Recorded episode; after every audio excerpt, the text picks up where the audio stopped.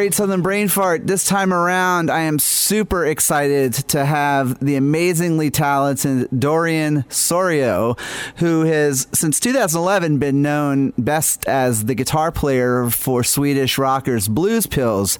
Dorian recently recorded and released an EP of folk music called Hungry Ghost, and I am just excited to have him here to talk about music, to talk about the solo album, to talk about Blues Pills, the weather, whatever it is he wants to talk about. so, with that being said, uh, Dorian, welcome uh, to Blow and Win with the Great Southern Brain Fart. Thank you. And Thank you very much. And thank you for not uh, being scared off by the website name. Oh, oh man, I love it.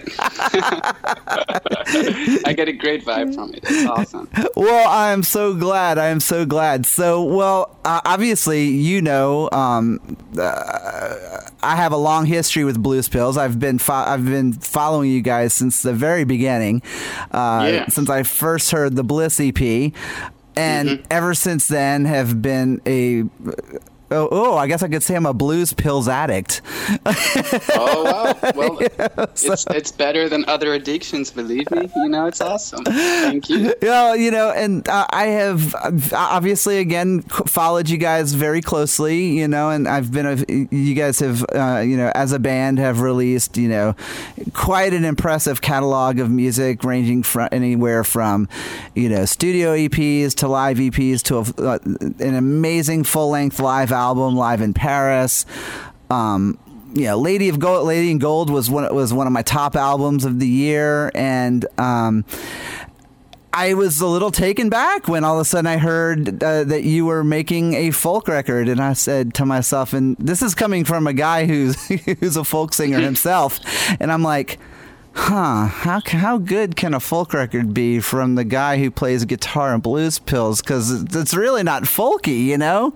And Yeah. when I listened to it, I was so blown away. Like you really have the David Crosby thing going. So I could totally tell that, you know, there there's a lot of folk influence in there. So um, why don't we start there? So tell me a little bit about the, you know, the EP, your folk influence and what it was that like like why why was it why was now the right time to do this?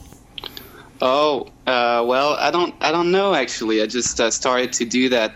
Uh, it's it's very interesting because you know I'm my favorite band since childhood's been ZZ Top, so I've I've been really rooted into uh, the the whole blues rock uh, thing and the whole pentatonic shredding uh, blues guitar, uh, shredding quote unquote. I'm I'm um, you know players like Peter Green and Paul Kossoff and Jimi Hendrix and all those uh, awesome guitar players. But I grew, uh, you know, since since uh, before I joined Blues Pills, I uh, I started to you know uh, listen a lot to Neil Young, and um, that started things for me. And then I went way deeper into the folk music and and uh, so you know like Nick Drake, Tim Buckley, Oh, fantastic. Stills, and Nash. Um, there's so many. Uh, down to Davy Graham, uh, and you know guitar players like Bert Jansch and John Renbourn. Mm, yeah. So that uh, and You're speaking my language here, by the way. Like as you, as you're saying all these names, I'm thinking like all my favorite songs by these acts. so yeah, so that that started to be more and more my thing, and um, so eventually I just uh, I also started to write songs. Uh, I'm not very much of a riff uh, guy as far as songwriting goes. I, I mean, I can uh, I can do some riffs, but I just I need a melody to to make the whole song um, like something you know from scratch. right. And I just started to do that on my own, and uh, and yeah, the Hungry Ghost EP was just kind of like the four tracks. Uh, I, I I decided to record, and then I just released it out of nowhere. That was kind of a, a scary thing for me, and then I just started touring, and um, I I have a bunch of other songs that I'm very looking forward to record. Yeah, it was really exciting to me because, like I said, when I, you know, I, I know I, I, tell people this. I say this in just about every interview, especially or every conversation. Whenever I, whenever I love a band, like I want, I want everything from that band, including the side projects, this, that, and the other. So, when I saw you kind of breaking away to do this folk thing, I was so like just taken back by it. But in listening to that album, I didn't one time think about Blues Pills, like because it was such its own thing. Do you know what I mean? That it uh, like if somebody would have played that for me and not told, I would have never thought like, oh, that's Dorian. Do you know yeah. what I mean? Which I loved. So it's really kind of like this other side of you that yeah. got to. Um, I don't know. It's like it got it, it, it got to shine through, and you got to be in control of it. So in in a band where you don't have as much control to going to having all of the control what what kind of feeling was that for you um, artistically as well? Uh scary. Yeah. uh, you know there was some well well liberating and and scary as well mm-hmm. to um because uh, you know, I'm very proud of the records and the music I've, uh, I've done with Blues Pills, and we toured so much around those. You know, you it's just a, it's a repetition, repetition of the same songs, and slowly I just, uh, yeah, I just wanted to do something that was, yeah, definitely in just my own uh, creativity going through, and um, and for me, I'm uh, I'm not a rock singer. I, I mean, I'm, I just uh, don't have that that that feeling. I just uh, it just felt very a different thing to express songwriting uh, with an acoustic guitar and just mm-hmm. uh, let the, all those other inspirations that are not Led Zeppelin and uh, and uh, Jimi Hendrix, you know, that are way you know way way off and much less known as well. You know, you don't. Most people don't. You know, if you say Bert Jansch, you know, they're kind of like Bert what? I don't know. It's uh, he's not even the he's from some of the he, he's well known still, but you know. The, the, it's just like when you when you say Fleetwood Mac, people automatically assume like, oh, Stevie Nicks and Lindsey Buckingham, and you're like, nah, man, Peter Green, dude. You know? Exactly. exactly. So there you go. And Peter Green left Fleetwood Mac. You know, he probably was bummed up. I mean, you know, it's so funny because I wasn't even aware of that era of Fleetwood Mac until I became friends with uh, Jonathan Ramm from Graveyard, and yeah. and he he turned me. Yeah, him and I are good buddies. And awesome. He, and, I love Graveyard. Oh, those guys are so fantastic. They're such nice guys, and um and like I said, Jonathan's one of my one of my good friends, and we've been good friends for years now. And um, but when I first met him, he was just like talking about that Peter Green era Fleetwood Mac, and I'm like. I don't know that I've ever really given that a listen. And he's like, "Oh, you need to listen to the Boston Tea Party show and all this stuff," you know. Oh, yeah. I was like, and all of a sudden, I was like, oh, now I, now I can get behind this Fleetwood Mac. You know, this isn't uh, the the the other crappy radio version. you know, this is the good yeah, stuff. Yeah, it's a totally different band. It's it's so funny. It's the same name, and yet, yeah. Well, it's so but funny because yeah, it's like Journey. You know, like if you ever listen to like the first like two or three like Journey albums, they were like mm-hmm. they were a prog band. You yeah. know, like they were a prog rock band, and then all of a sudden, you know, Steve Perry came in and they kept the name, but they became like a pop rock band. So it's like you said, it's the same kind of, you know, it was like two different, completely different entities. You know. Yeah. Yeah. Uh, actually, it's it's funny. Uh, you know, the first album, the first Blues Pills album, I remember I played on the SG that uh, that's uh, Jonathan's SG. no. We don't know each other, but it's the same. Uh, it's the same producer, Don in Gothenburg, and uh, I was running out of guitars actually at that point, and so he brought that SG, and that, that I think it's a '69 SG. Uh, that was that that was one of the best sounding guitars. Oh my god! So see, this is great. So now it's all very like you know like cosmic. We're all now you and I and Jonathan are all connected by a guitar. Full, full picture. yeah, full like circle. Full circle here, yeah. thanks to the guitar. are good. I wouldn't mind having my hands on a '69 SG. to be honest, man. I bet that thing sounds amazing. Yeah. Oh yeah.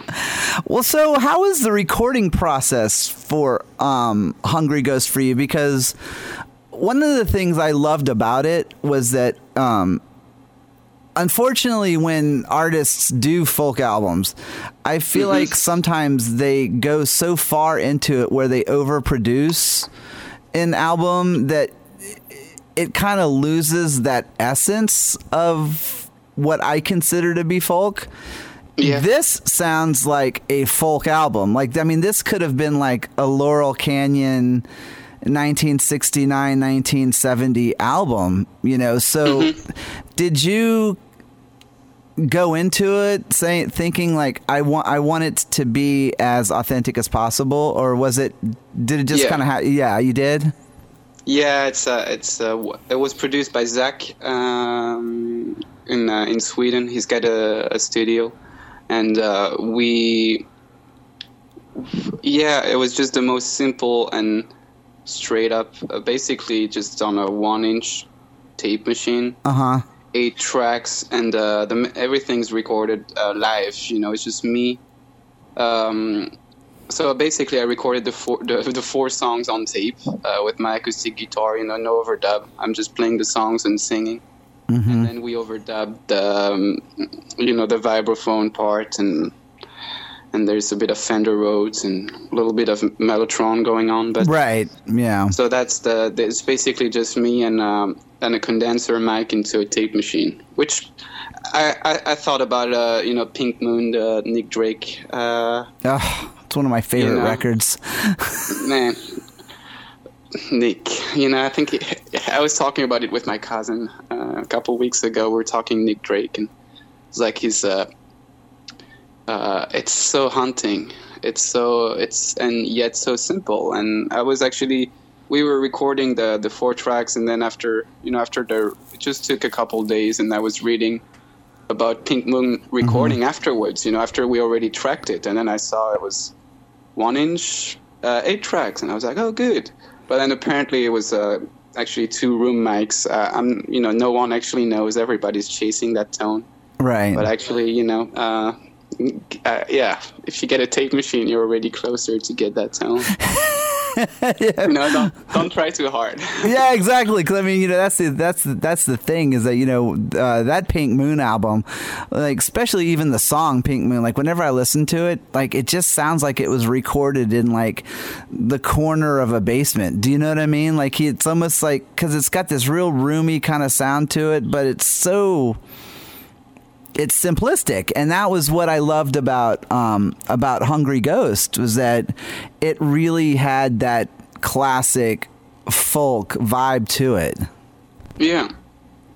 Yeah, well, thank you. Uh, I, didn't really think about it, and looking back, I really appreciate that uh, a compliment. I have a, you know, th- I have a, a bunch of songs for uh, for a full length album, and I'd like to to have a little bit more more produced, but not not overly doing it. Uh, still going on to tape, you know, but. Uh, yeah, it's always a balance. You know, sometimes I want to, you know, I want to hear a bunch of strings. You know, also like the the earlier Nick Drakes, uh, where it's just beautiful arrangements, and uh, you know, like I like all three of his. Uh, I mean, I, I like all his stuff, but you know, the second record, uh, which is, uh, you know, songs like Northern Sky. Ah, uh, incredible No. incredible yeah. yeah So those kind of arrangements, uh, I love. It's always, yeah, it's always tough to find the, you know.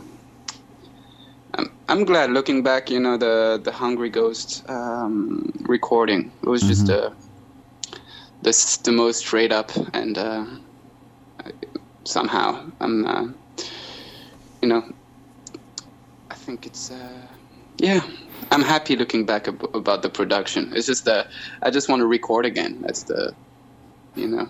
Uh, yeah, it's always- funny because once because once it, it's like it's like once that bug, especially when you do it, because so, I I I did solo material for gosh probably the better part of oh gosh you know as far as recording goes, probably 15 years. You know, I mean, I've done I've done a lot of you know solo EPs over the years myself. You know, where I played the guitar and sang into a mic, but then I'd go back and layer over a bass track or you know like mm-hmm. a like a glockenspiel or something or harmonica. You know, things like that. But yeah. when when that recording bug bites you, it, it, it infects you for life because you get so it's so especially when it's your own thing and That's you true. have nobody else to really answer to but yourself and you get to kind of call the shots there's something yeah. that's extremely liberating especially when you've come from a band you yeah. know yeah and the, the funny i mean the funny thing is uh, zach produced the record so uh, we played in the band. We, you know, he's the bass player in Blues Pills. Right, right. So it was a very, very different. Uh, we've made all those records and played all those shows together. Uh, but then, yeah, I just showed up with my guitar and um, with a few guitars. And then we did it, uh, and then he mixed it, you know, kind of uh, you know, just all very quick. You know, I was not. Uh, he sent me the mix. I was like, awesome. Then I went, you know, sent it to ma- get it mastered, and then you know, I just wanted it to be on vinyl as soon as possible. oh, I can't. And, uh, Please hold one for me because I want one so bad. oh yeah, I sh- you know, I, I'm. I'm very. I need to learn how to, you know, the business part of it is where I suck. You know, all my records are in a they're stuck from the from the last tour. I didn't I, actually the last shows. I, I was gonna take the a, a, a, flight, so then I just uh, um, gave away some records to a guy I know. Uh, uh-huh. You know, his uh, a lady was working at a she's working at a record store, and I was like, uh-huh. yeah, just sell them, sell them for me. and then we're like, yeah, how, how do you get paid? I was like, yeah, we figure that we figure that out later. it's probably about time I, I, I write a message and like, oh yeah, what about those records? Hey, did I sell any records? well, so with so, yeah. so with Zach working with you on the on the album, um, did did he did he offer any input or anything as far as like or or did he really just kind of kick back and play the role of producer and just let you do your thing? Uh, he kind of kicked back. Um, just kind of let yeah he let me do my thing, uh, but it was very nice to have someone else's. Um, so he did the producer. He helped me um, arranging "Need to Love." Mm-hmm. Um, he did the yeah. So and he played a bit of bass and uh, did that stuff. It was very um, like um, I had those songs, but it was all over the you know when you have just songs and you kind of don't know what to do with them. And uh, he was the right person that just uh, you know hit record and uh, knew, he knows how to run his tape machines and all that stuff.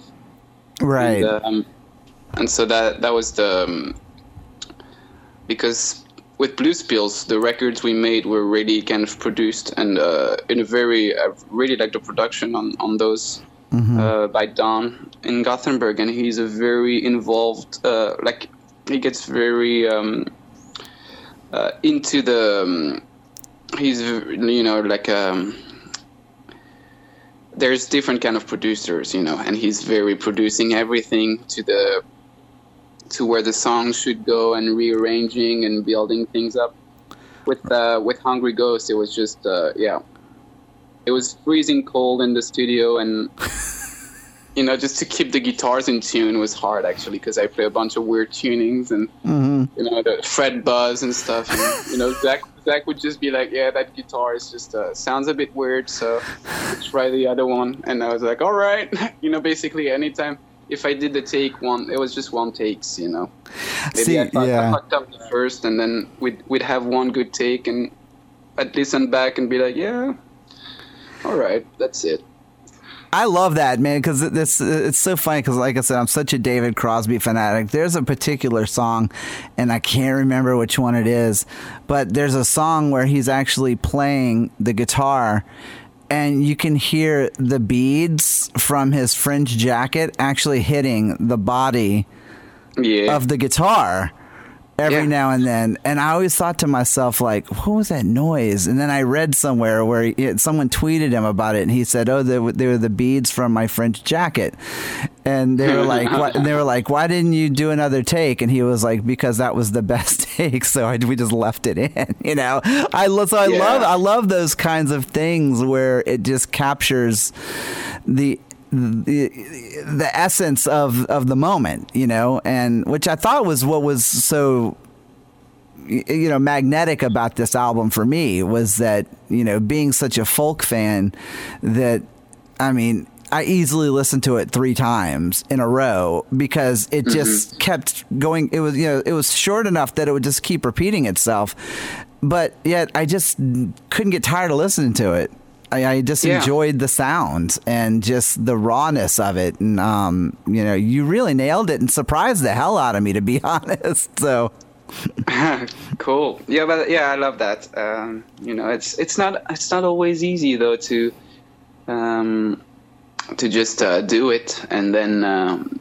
you know, if the first Blues Pills record, I was overly all those guitar solos and everything. I was very the first Blues Pills stuff, and and and I learned from that as well. Of uh, you know, trying you want to do your best, yet you don't want to to overdo it because it doesn't doesn't matter. It's all about the song and, and how you you know the emotion you you, you put through.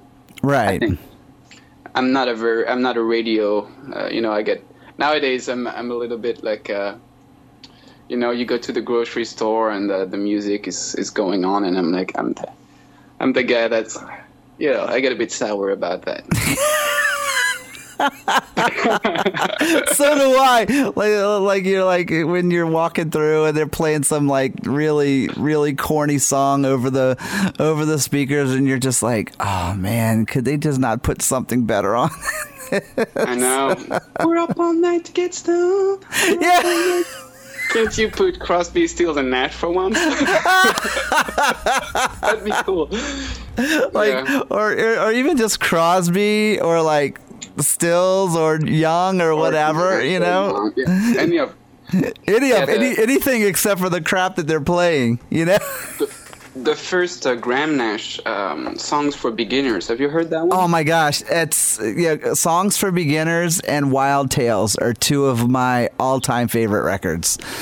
And uh, another one is have you heard Terry Reid?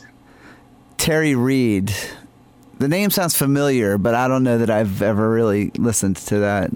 He's he's got a he made a record called Seed of Memory, and that was uh, produced by Graham Nash in uh, think '76. That's one of my whole time favorite records. Terry Reid, one of the best uh, singers, I think, like one of my my favorite singers with Van Morrison, and. Uh, I'm actually writing this down as we speak. yeah, I've been I've been trying to find that one for on records for long on vinyl. Uh, I found it once in Belgium on tour, and then it was uh, it was very expensive. But now you know I regret it not to buy it actually. What's the name of the It's, uh, album? Seed of Memory. Seed of Memory. Nice, nice. Well, I'll have to look out for it though. So, but um, no, that's great. Like I'm I, and like the David Crosby album. If I could only remember my name, like I don't know if you've listened to that one. No, I haven't. I, oh. I'll check. I'll check that out. Let me just tell you, if you if you you, you know, I, I, I always tell people, I said I feel like Neil Young gets a lot of the attention, but Yeah. man, that album is by far, in my opinion, one of the greatest folk rock records of all time. Like his backing, his his backing band was pretty much the Grateful Dead. Like it was like Jerry Garcia and um, Phil Lesh on bass and um, uh, Billy Kreutzmann on the drums and and then of course he had you know he had Neil Young on it he had Joni Mitchell on it. Like I, it, was, it was I mean it was like everyone that was part of that California folk scene at the time was What's the name of the record again? if I could only remember my name Oh, that's that's a good album title as well. I gotta Oh. remember that. it's a it's a classic. It is a classic. I'll, I'll be sure to send you a link to it so you can check it out. But uh, Thank you, um, yeah. But yeah, it's it, it, it, it's just you know like one of those albums that it's it's so hypnotic. Like when you listen to it, you just like by the time it's over, you want to go back in for another listen. You know. yeah, those kind of records. That's awesome. So it is hard for me to believe that that Blues Pills has already been together for eight years. You know, is it eight years? Yeah, Nine years? well, Uh, No, uh, six actually. Six. Uh, well, well, let me see. I'm trying. I'm trying. I'm trying to remember because the first album came out in. So you put out twelve, right? Well, you guys weren't out much longer before. Um, before the Bliss EP, were you? Um, yeah. I, I've I basically joined uh, on the Bliss EP. Okay, so so that's what I was going to ask you. So so so tell me about your history with Blues Pills, and because I feel like you're kind of like the you're you're the more mysterious, quiet member of Blues Pills that I want to get to know. So like, Oh, so, yeah. So how Well- did how did your involvement with Blues Pills begin and um and progress over the years? Well, uh, I don't know. You you must have heard about Radio Moscow. Yes, yes, yes. Very familiar with this guy. Yeah, yeah, Parker. Yeah, yeah. So so back in the back in 2011, summer 2011, I um I had my own band and I, I was raised in Brittany, uh, where I'm where I am now. It's the it's uh, the northwest coast of uh, of France. Okay. And uh, Radio Moscow were touring, uh, as they did back then. They, they still do. They toured, uh, and Zach and Corey were were in the band. It was like their actually their last tours. Looking back, uh, but my band opened for uh, for Radio Moscow at the time, about an hour away from here, and uh, and so uh, I was just uh, yeah, there was just a power trio with my with my friends. You know, it's just. Uh, playing blues pentatonic with wah wah and all that stuff hmm and uh, and I hung out with uh, with Zach and Corey and just yeah. Uh, and that was it. And basically half a year later around yeah the I just started talking with Corey and Zach on on uh, on Facebook and and they had put out the the Bliss and the Black Smoke seven inch just the YouTube the, those two tracks. Right. and um, and they um, they basically offered me to play. They, they invited me to play in the band. It was it was kind of very natural. They, they basically uh, Zach sent me. They had recorded the Bliss EP, and uh, but not uh, yeah. They just had recorded it, but I played the solo, um, the guitar solos Oh, okay. Gotcha. Gotcha. and uh, that was basically my uh, my uh, you know welcome like uh, that's how I got in the band. They just sent me the tracks and then I recorded the solos uh, over the worst uh, you know it's actually the uh, I recorded those at my uh, at my like a pr- crappy practice place uh, which they're always the best you know. Uh, over with a like an SM58 uh, Oh, through yeah. Through my like uh, like my mom's computer or something with the worst with the worst uh, software you can think of. Uh, It's called Audacity. I don't know Oh yeah, it's the the, the, fr- the free stuff you download off off off the internet. Yeah, the free Yeah, that- software. that's the tone. You know, that's the tone of my guitar on the Blues EP. That's amazing because it sounds so good though, but it's like hilarious that that's a, like all I could picture is like your guitar going into like a quarter inch into the computer into Audacity. yeah it was it was like straight like i like i still uh, i was you know i've always been a tone or like it was like my tone so i had like it was the worst a- like it was a little custom hybrid amp Right. just my pedal board and i just put like a an SM58 uh, in front of the speaker, you know, and cranked cranked it up. That's hilarious to me because that's so funny because it sounds so good. It's like I've been playing with my guitar tone for like the past three days, you know, like on my amplifier, and, and to hear you say that makes me sick. oh yeah, well I, I did I had no idea what I was doing, you know. And that, yeah, that's the that's that's how I joined the band. So and then we yeah, and started- then we, yeah. Then we did a lot of touring, or like we, yeah. Then uh, then we did uh, just a couple couple small tours in uh, in Europe Mm-hmm. to get the the word out there, and eventually we that took a while actually. We got the the record deal. Yeah, we got the record deal with Nuclear Blast about a year after that, and then a, a year after that again was uh, the first album, and then we we started bringing people to shows. Yeah, because I think if I remember correctly, I think the first Nuclear Blast release was uh, the was it the it was the Devil Man Yeah. EP. Yeah, Yeah. Yeah. and then because you guys went from the Devil Man EP to the Blues Pills debut, which I always wanted to ask, and um, I had talked to Elin a little bit about it in the past because we've talked on and off, you know, for years online. But like Yeah. one of the things I always found interesting was that the Blues Pills debut. You know, self-titled album for Nuclear Blast had some of those older songs, but played differently, and then even Bliss had like English lyrics, and Yeah. so as as a fan of those songs already, it was hard for me to go, oh wait, they're playing them different. I'm so used to hearing them this way. Um, what was what was the reasoning behind that that decision to do that? Well, uh, well, it was. I think it, you know the um, Elin and Zach being the mo the they've been the main songwriters in Blues Pills, so all the lyrics and, and stuff like that, they were kind of the ones. Uh, along with the, I think a big reason of it was the the producer. Uh huh. when we when we started working with Don and we basically I guess we didn't have more songs at that time. We just uh, it was like the songs that that were there and and uh, yeah, I you know I do yeah, there's not really like a, a reason. It was just like a more um, a rearranged version of, of those songs for um, for like the full length like a full length purpose.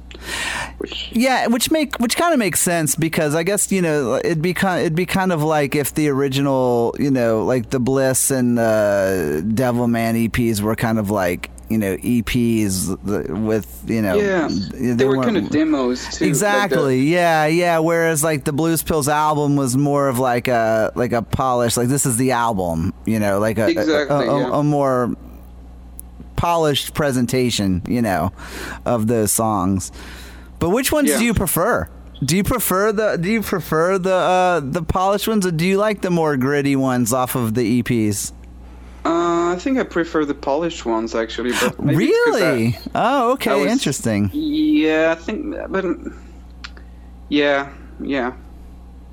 Just because the, um, I don't know the arrangement and the way, yeah, the way it's recorded. I mean, maybe because I had more of a, you know, the, um, well, yeah. I, I'm not. I'm kind of. Uh, I can't be. Uh, what's the word? Uh, I'm biased. Yes. Yeah. I'm 'Cause- biased. Because I also just realized too that this that was also your first time actually really uh, getting some musical input on those songs. Whereas like before, you had just kind of walked in, especially with the Bliss EP, is that you kind of just walked into something that was already started. Whereas Yeah, like with the album, you got kind of control over like okay, now I'm playing these songs myself. Yeah, so so there, so that's probably why I think uh, I prefer the, the the the album version, and the the Devilman EP was also where yeah that that we did all together, um, and that production wise was was the you know Very raw, very. I mean, It was recorded in a a- good way. Yeah. it was it was uh, recorded in an old unhaunted house actually like haunted well. Uh, who knows? But it was in the middle of nowhere in the forest of Sweden. There was just like it was like an abandoned house. Uh, Okay, okay. Yeah. I'm going to make you stop there and tell me more about this because this is pretty fascinating. so tell me about the abandoned haunted house that Blues Pills recorded an EP in. Oh man, uh, they, s- you know, uh, in the middle of a forest in um, in uh, Fellingsbro is that it's like a village, Uh huh. and uh, and our friend just uh, I have no idea who actually owns that house. We never knew. It was just like a, an open house that uh, I guess his family or he knew the owner. But so it wasn't locked or anything. It was just so I just yeah. When we walked in, the first thing we saw was a dead rat. like that. It was like a two-floor house. So the first floor was just like a bunch of uh, crap and like animals running around and stuff like that, and Uh-huh. uh, old, old, old keyboards and uh, weird music stuff. And then the the second level was a little bit more livable with. Uh, uh, where we recorded, we just set up the drums. That's where we, we yeah, we did we recorded the drums and the bass there, Uh-huh. and then uh, we did a bunch of uh, we did the overdubs, the guitars and the and the vocals. That was uh, that was done in a practice in a practice place basically. But the, I just yeah that that uh, um, I mean after that experience in the in the house, like we spent a week there, and. Um, and then I remember I left, and I think Zach stayed there alone to record the bass. Which I feel, yeah, you gotta be strong for that. Because I remember after after that that abandoned house experience, I had nightmares for like, like like half a year. you're like you're like Zach. I hope I hope I see you again. but yeah, it got it got released on Nuclear Blast, and uh, you know that that uh, kicked kicked things off for the band. And so, which by the way, that's a great story. By the way, um, it, um, and so of course, you know, we get the release of the Blues Pills album in 2014, which which. Um, I had such high hopes for. Obviously, it did so well over in Europe. Um, yeah.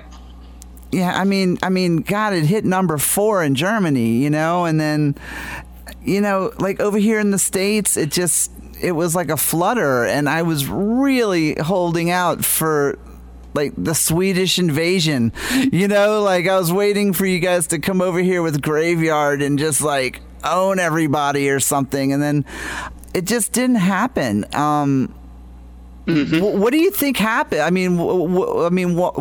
I mean, obviously, you said you know you don't feel like you have a, a strong head for business, but what do you think it? What do you think it was that that kind of kept Blues Pills from invading America, so to speak? Uh, well, maybe because it's hard to get, uh, you know, visas and stuff like that. There's always the, the, I would say, I mean, in one word, I would say scarcity in some ways. Just, uh, just the fact that, I mean, we were doing so well in Europe. We just, we just stayed in Europe. We, we, we went to Australia, uh, 2013. That was the, that's the only time Blues Pills played, uh, outside of Europe. And, I'm I'm very surprised myself that I've never I've never stepped a foot in the United States, and uh, I've, I have so many you know American friends over the that I've met over the years of touring and everything, that uh, you know, uh, which is why I can speak English. But I'm I'm still myself. I'm like, I gotta go to the U.S. at some point in my life to play music. Like I don't I don't care. I just want to play you know I want to play my folk songs in the states now. You gotta you gotta come over to Atlanta, man. And if you come over and do a folk show, um, you know you can crash in my basement. We'll go get hot dogs and eat really bad American food, you know, and like. I'll well, Mexican. I'll go for a good Mexican restaurant. Oh, dude, uh, man, I will I will send you back home twenty pounds heavier.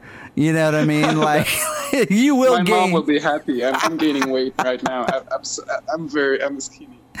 Come come come hang out with me. I don't know if you've seen me, but I'm a little bit of a robust guy, man. So if you c- you hang with me, I'll fatten you up, man.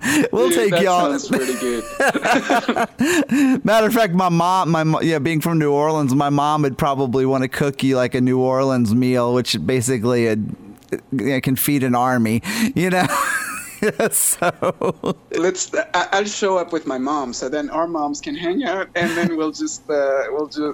oh, that'd be that'd be great. And then and then I will just be so big that I have to buy new all new clothes again. You know, so you know it's just ridiculous. But you know, but no, I mean, because I, I was always super curious as to like what what you know. I mean.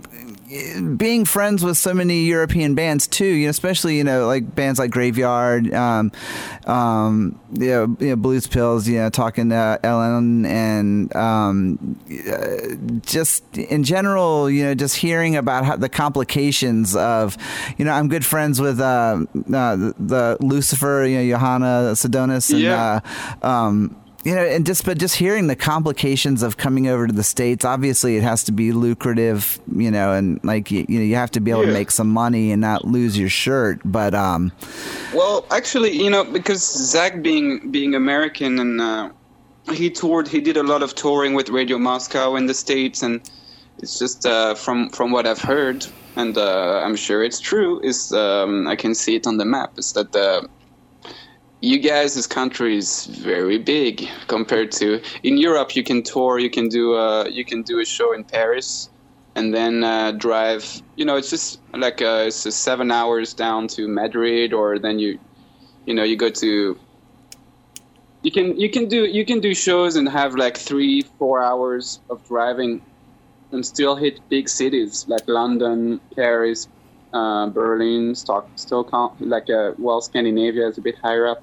Right, Uh, where um, I guess in the states it's like you do either the, the west coast or the east coast, or you get, or, or you yeah. get lost somewhere in between, which uh, which I would like to actually. You know, just uh, just go get lost in the Midwest somewhere, and you're gonna be like, I have no idea where the hell I am. It's gonna be like Yeah. death. I mean, but the, it's the truth. I mean, you know, I mean, I mean, even with my band, like we talk about that a lot, and like you know, we kind of have this rule, you know, just because, you know, we don't do this full time, is that you know, you know, we'll we'll do anything within a six hour radius, but a six hour radius for us here, you know, like you said, here in here in Georgia, doesn't get you very far. It get you know, I mean, six hours from here is uh, North Carolina.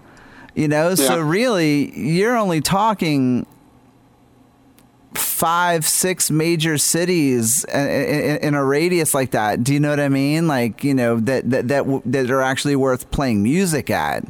Whereas, Yeah. like, you know, I mean, when I watched your tour schedule for the Lady in Gold tour, I couldn't believe how many shows you guys played. I was Yeah. just, I mean, I, I didn't think that tour was ever going to end. I was hoping that it would end here in the States, but it didn't, you know, but. yeah. Well, we, we did have you know offers to, to go to the states here and there, but it, uh, yeah, it's the it's the whole lucrative uh, point of it, and also I guess you get um, you know, um, that's how it is. It's a, it's a whole different market. It's a whole also you know the people we worked with, uh, or management and label wise, you know they they have. Uh, they have their stuff going on in the U.S., but it's run it's different people working there, and so we just didn't have the same uh, the same things going. Uh, I suppose Right. Well, so. it's, it's it's interesting. I, I have no yeah we yeah I have no idea how we managed to not go to the U.S. Well, well, I- I keep I keep telling Jonathan, you know, I said I said, can't you just like grab like blues pills or like Jess and the Ancient Ones or something and like throw them in a Oh. suitcase and bring them over here to the states to play with y'all or something? uh, ne- next time, just tell him just just bring Dorian. He's got a, an acoustic guitar, and uh, he doesn't even care. Dude, you travel you travel light. Look, just just just fly in with the graveyard guys. I'll pick you up at the airport and you and me can do a folk tour. You know? The, the cool thing with you know folk music, you can play shows. You know, it's way easier. Also, as far as backline goes and everything. Like I've I've done a I've done a couple full band shows, which were really fun. Uh, but I've done a whole. I, I opened for Myles Kennedy. Oh yeah, Um, yeah, yeah, yeah. Very familiar. Yes. Wow. Okay. So I did a whole tour uh, last. Uh, it was in July, uh, about like 30 dates, and uh, it was basically he had a full band uh, halfway through the tour, just a, actually just a rhythm section.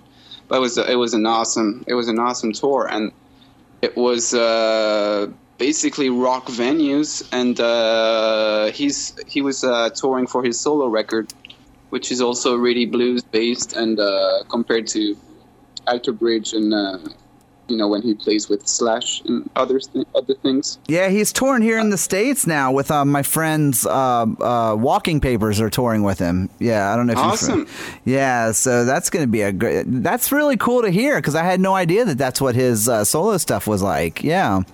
Yeah, it's. Uh, I mean, I, I I grew to to love that uh, that solo record of him, Mm-hmm. uh, and you know, such he's such a, a nice guy. I've like uh, I've met a lot of my heroes. I've met Billy Gibbons, uh, and uh, Myles was uh, just one that um, gave me a lot of confidence as well about my solo my solo thing because I'd never really, you know, I'd never stepped on stage singing uh, since yeah, like uh, before, uh, you know, basically before this year. You know, this is the first year I started doing that, and uh, I, I got the tour offer, and uh, it gave me a lot of confidence into, uh, you know, pursuing that. Uh, and uh, it was interesting. It was very interesting to show up in, uh, you know, some, you know, about like 2,000 capacity venues with just uh, my my old acoustic guitar and, and my friend from France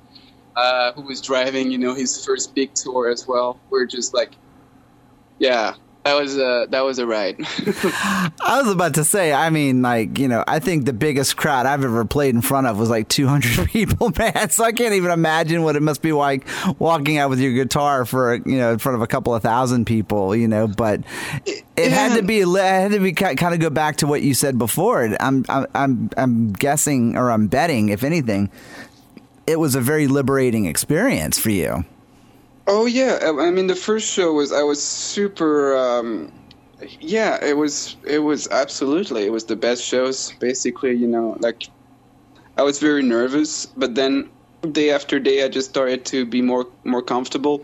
It was also sound wise we do because it's just acoustic guitar and I, I I didn't bring an amp or anything, uh, but I did have you know preamp and just tried to do my best as far as sound goes.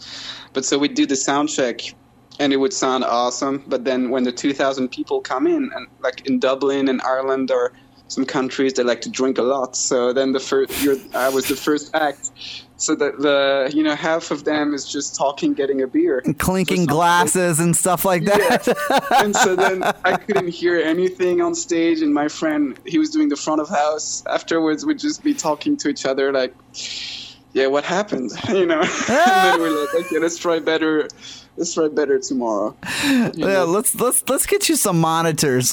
You know? yeah, exactly. Yeah, like that. Felt like everything cut out. And as I, you know, when you're in a band, it's a bit different. You get the, you get your friends to look around, and okay, we're, you know, when you're when you're alone on the stage, and you're just like, well, I don't, I don't hear myself. I don't know if they hear me, but uh, I guess I'm the guy on the stage. You know, it's so funny. That was the um, uh, when, when I was doing solo shows. I remember uh, one of my heroes is, is a, uh songwriter from here in Atlanta. His name's Kevin Kenny, and um, I was talking to him, and um, he was asking me how the shows were going, and I told him, I said, "Oh, you know, I said I'm, I played at these coffee houses, and I played like, you know." 15 20 people and they all talk and he was like and he told me he said you know what he said whenever you go out on stage no matter how many people are there he said play like you're playing to like a thousand two thousand people he's like because even if two people are just listening yeah. they're going to get an amazing performance from you. And those Yeah. are the people that the next time you come back, they'll bring a couple of friends and then it'll just build. So he was just like, you know, never let an audience turn you off and just make you feel like, okay, I'm not going to play because no one's listening. He said, because there's always someone listening. So you have to kind of keep that in your in the back of your mind when you go out on stage and play. That even if the majority of the crowd doesn't seem to be into it, there might be one guy like 30 rows back that's like, I like this. You know what I mean? Like, you know. Absolutely, yeah, and yeah, totally. I mean, I played. So, I mean, I I did another tour in September. I did a two weeks tour, my my own, my first headlining tour in Europe, mm-hmm. and so I had no idea how that would go, and uh, it was very, uh, you know, much smaller places, and yeah, the same amount of people, you know, like 10, 15 ish, uh, a bit more, you know, for uh, for like the bigger cities.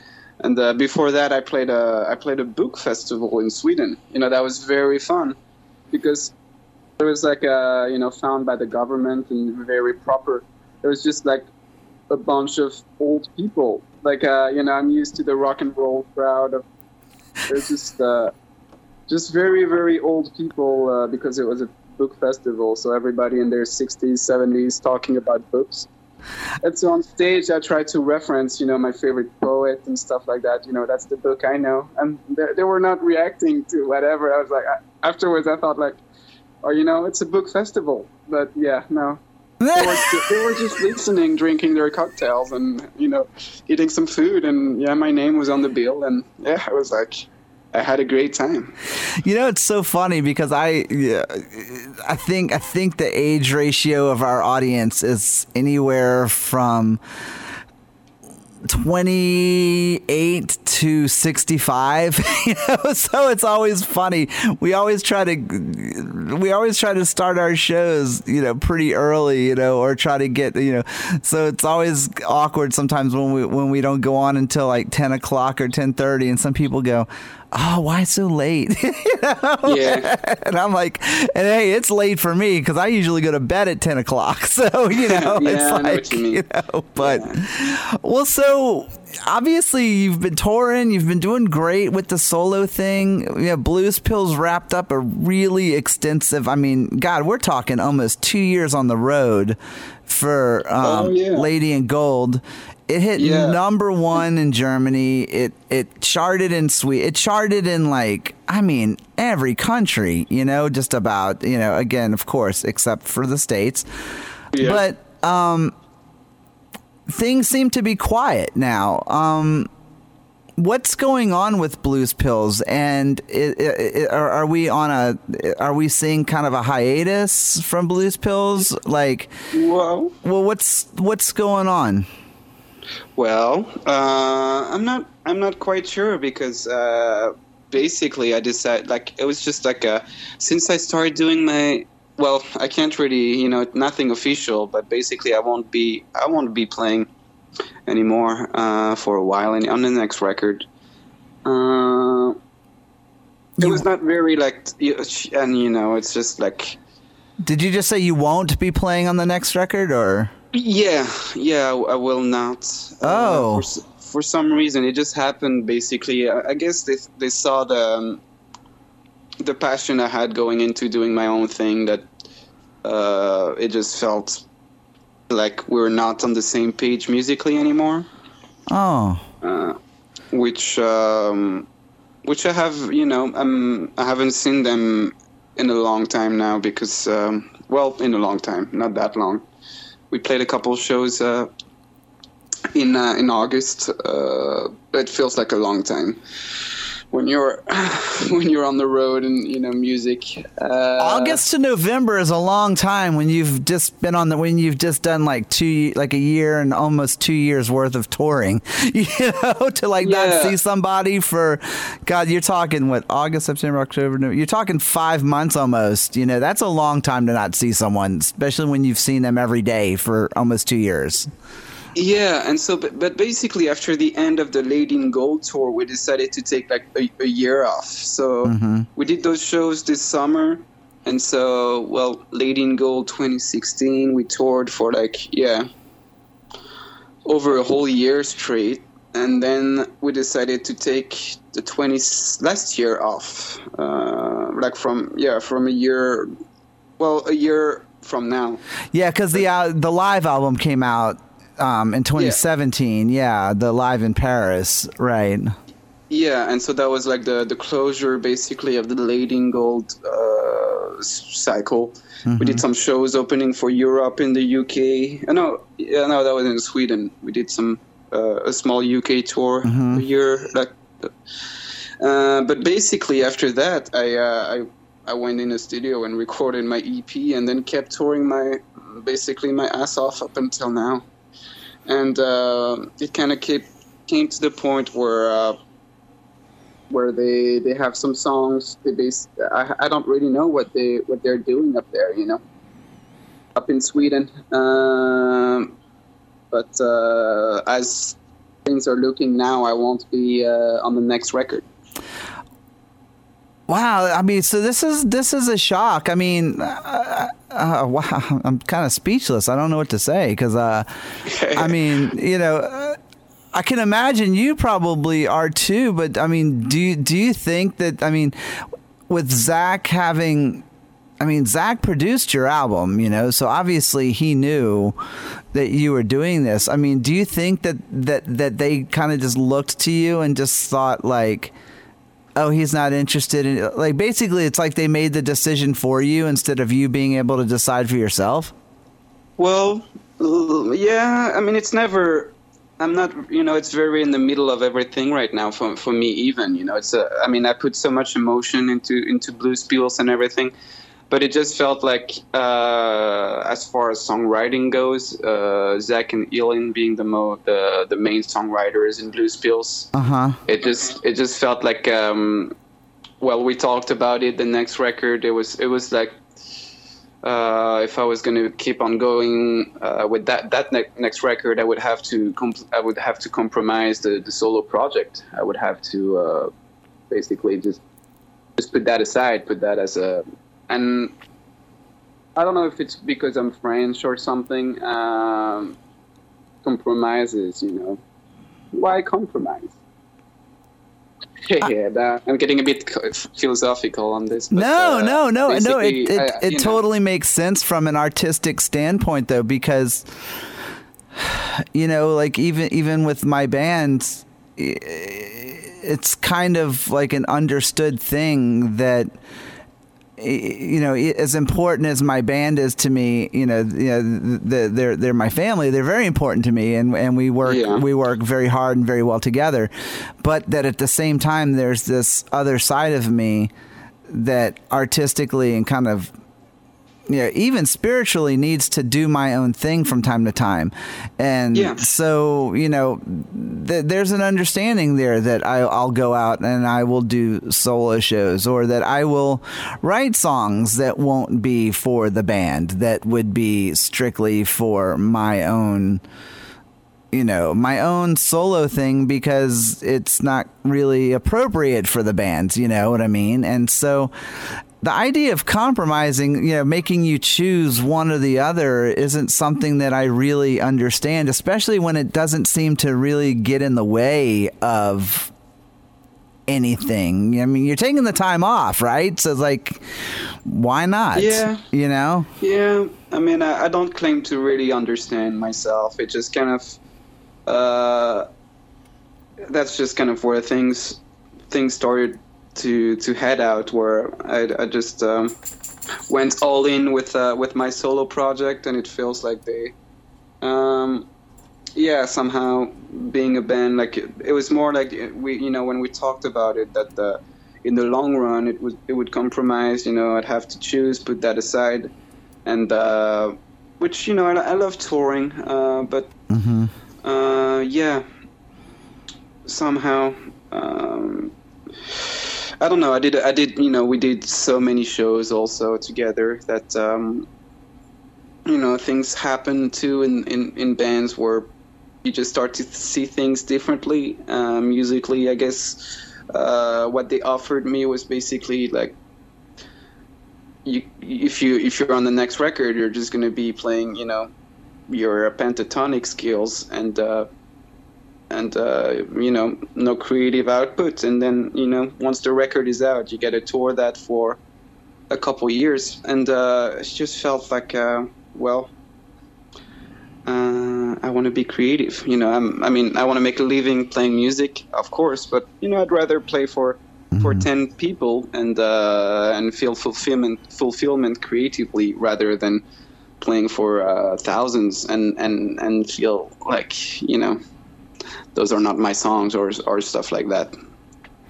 I think that's such a hard place to be, because you know, being a you know, you and I, uh, obviously we've we've we've already touched on this in this conversation that you, with both of us being songwriters, is that there really is something to be said about the you know, like I'm not I'm not a religious person at all, but yeah songwriting to me is there there there is some sort of a spiritual kind of magical kind of thing to it because you know if everyone could do it everyone would be a songwriter you know and so mm-hmm. some musicians are happy just being musicians and happy going out on stage and playing you know whatever the fuck it is that they're told to play you know? Like if it's like Yeah. you know you don't get any creative input you just need to show up and play. Some musicians are just like oh i'm cool with that. I'll do that. You know? Whereas Yeah. like i think i couldn't do that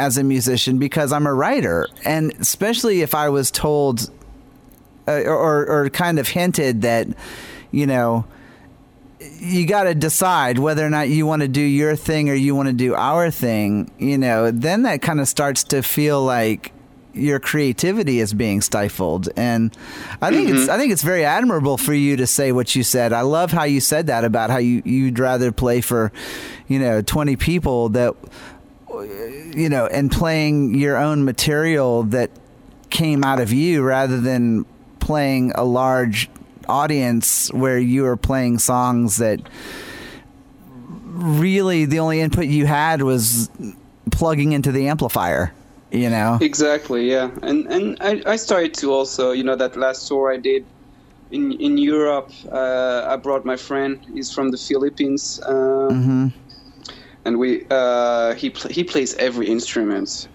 Yeah, I, I call him the UFO. Like his name is his name is Nino Obenza. Uh, he plays he writes his own songs as well. We we became friends and.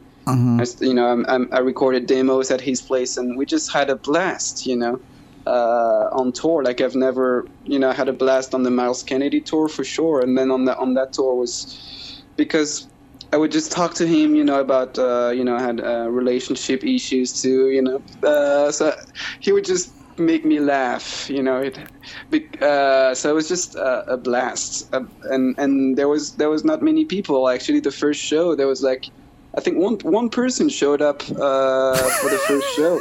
But then, then we we invited the promoter to jam on stage with us oh that's great so we played the whole we played the whole gig for that one one lady that came and she was very you know she she, she was very happy and left with the with both the records and then our reaction you know we're, uh, you know I told my friend or like or we yeah we talked to each other we're like yeah bro well we sold a record you know there, one person and we sold you know we we each sold a record and you know and then we ended up jam you know with the, at the promoter's place you know he got a, he got a record as well so that was that was another one you know See, I'm telling you, you, you- sound you sound like my soul brother here because that's that's exactly like you know we just had our album release party for our, our CD that came out in September, and we were mm-hmm. so excited because we sold like six t-shirts and like 10 copies of our album we were like yes we've sold so much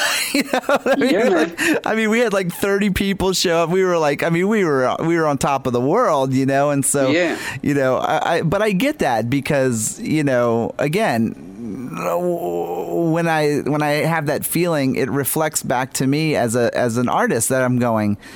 Yeah That's that's my music that they're taking home with them. That's those are the words that I stayed up late at night writing in a notebook or like you know mm-hmm. recounting a story in my mind that you know that I put yeah. to paper and now all of a sudden someone's taking it home with them and it's going to become part of their their soundtrack and that's that's a pretty heavy feeling you know when when you think Yeah. about that Yeah, absolutely. And I, mean, I, I've been very used to uh, having the Blues Pills, uh, you know, sticker on, or like, you know, people knowing about my, you know, me through Blues Pills. And I started to, uh, you know, on the Myles Kennedy tour. Uh, so it was, you know, bigger audience than uh, Blues Pills.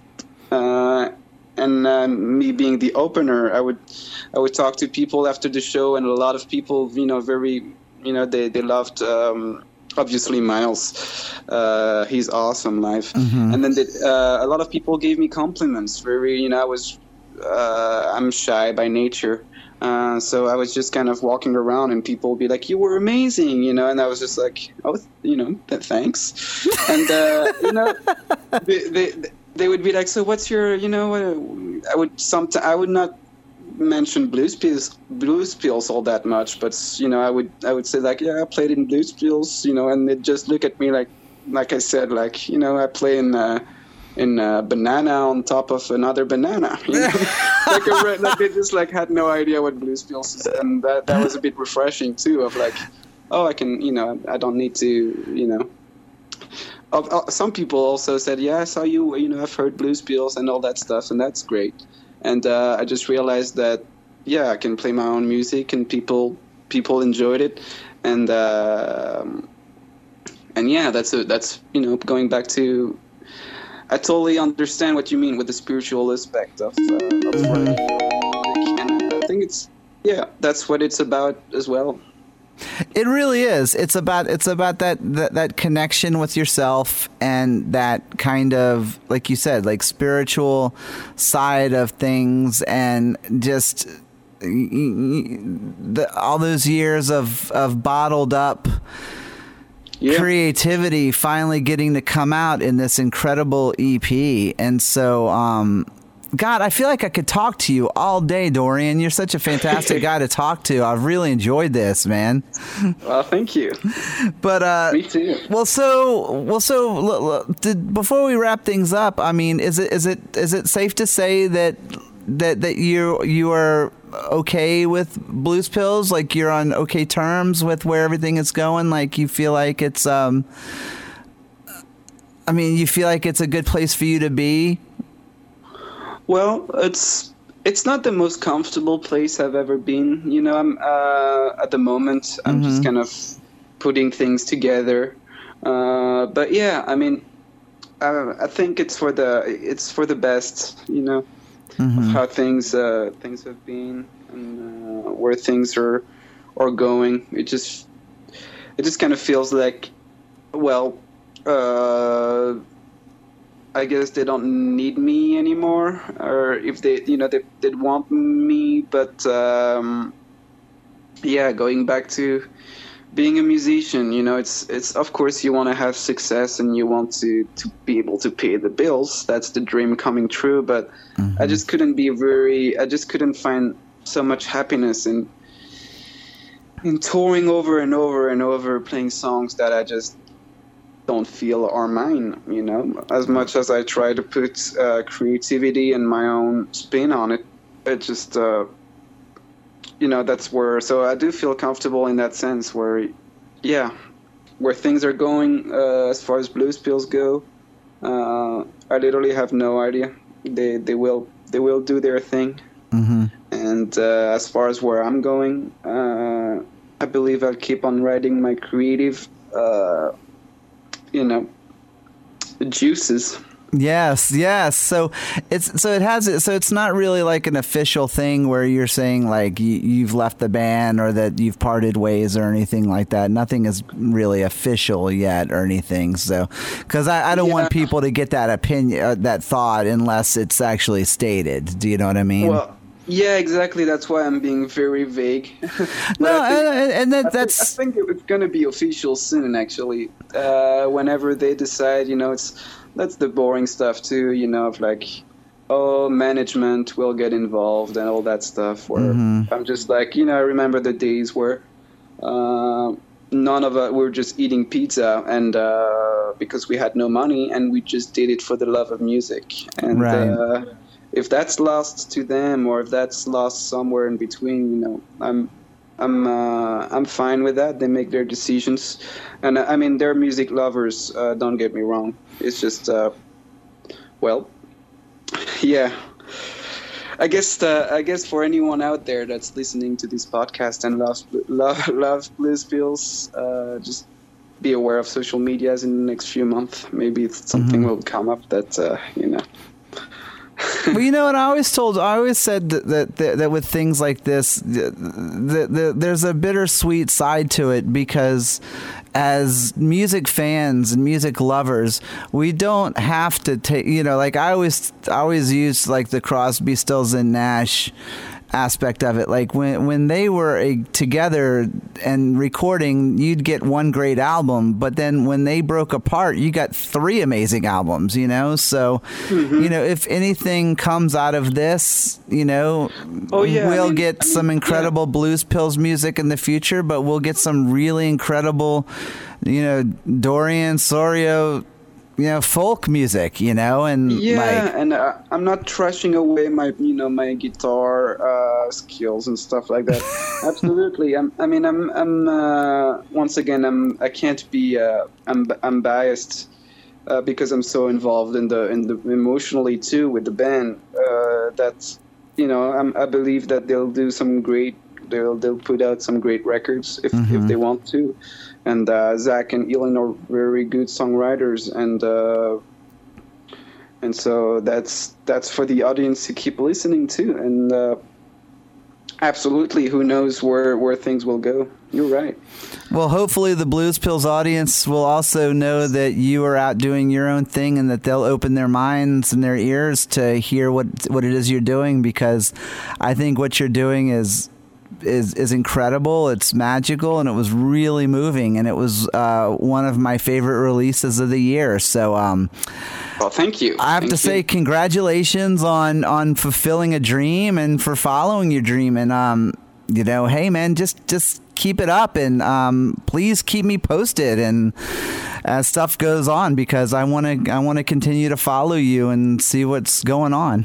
Maybe we'll have this Yeah, talk that's- again in a year and see where you're at. yeah. oh yeah, for sure. Uh, hopefully, I have my whole record done, so then uh, and uh, then I can send it to you, and we can have the yeah one year later conversation about how things went. And, we might not even we might not even wait that long. We might even have to we might even have to have a whole nother conversation where we where we can just talk gear and you, you oh know yeah, that's a whole other yeah. because uh, that's that could be a whole nother hour long talk, man. you know? Yeah, So- yeah, absolutely. I've been thinking about starting a podcast actually, but uh, I mean, I think it's just better to to talk with. Uh, it's great, you know, to be on someone else's podcast, so I don't have to to do the whole. Um, yeah, you I don't have to do all the work. yeah, you can just be the musician. You don't have to do all the work and the editing and all that stuff. You know. so thank you for that. Well, Dorian, well, thank you so much for being on on on my podcast. It was a pleasure to talk to you, and I'm so glad we've connected and um on on many different levels. And uh, best of luck to you, and with uh, um uh, with Hungry Ghost and whatever comes comes your way. I hope everything works out well.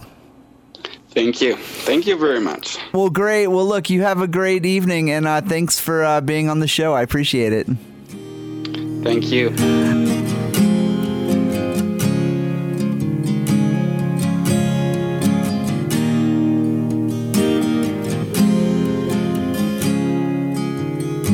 You hardly ever feel the need to love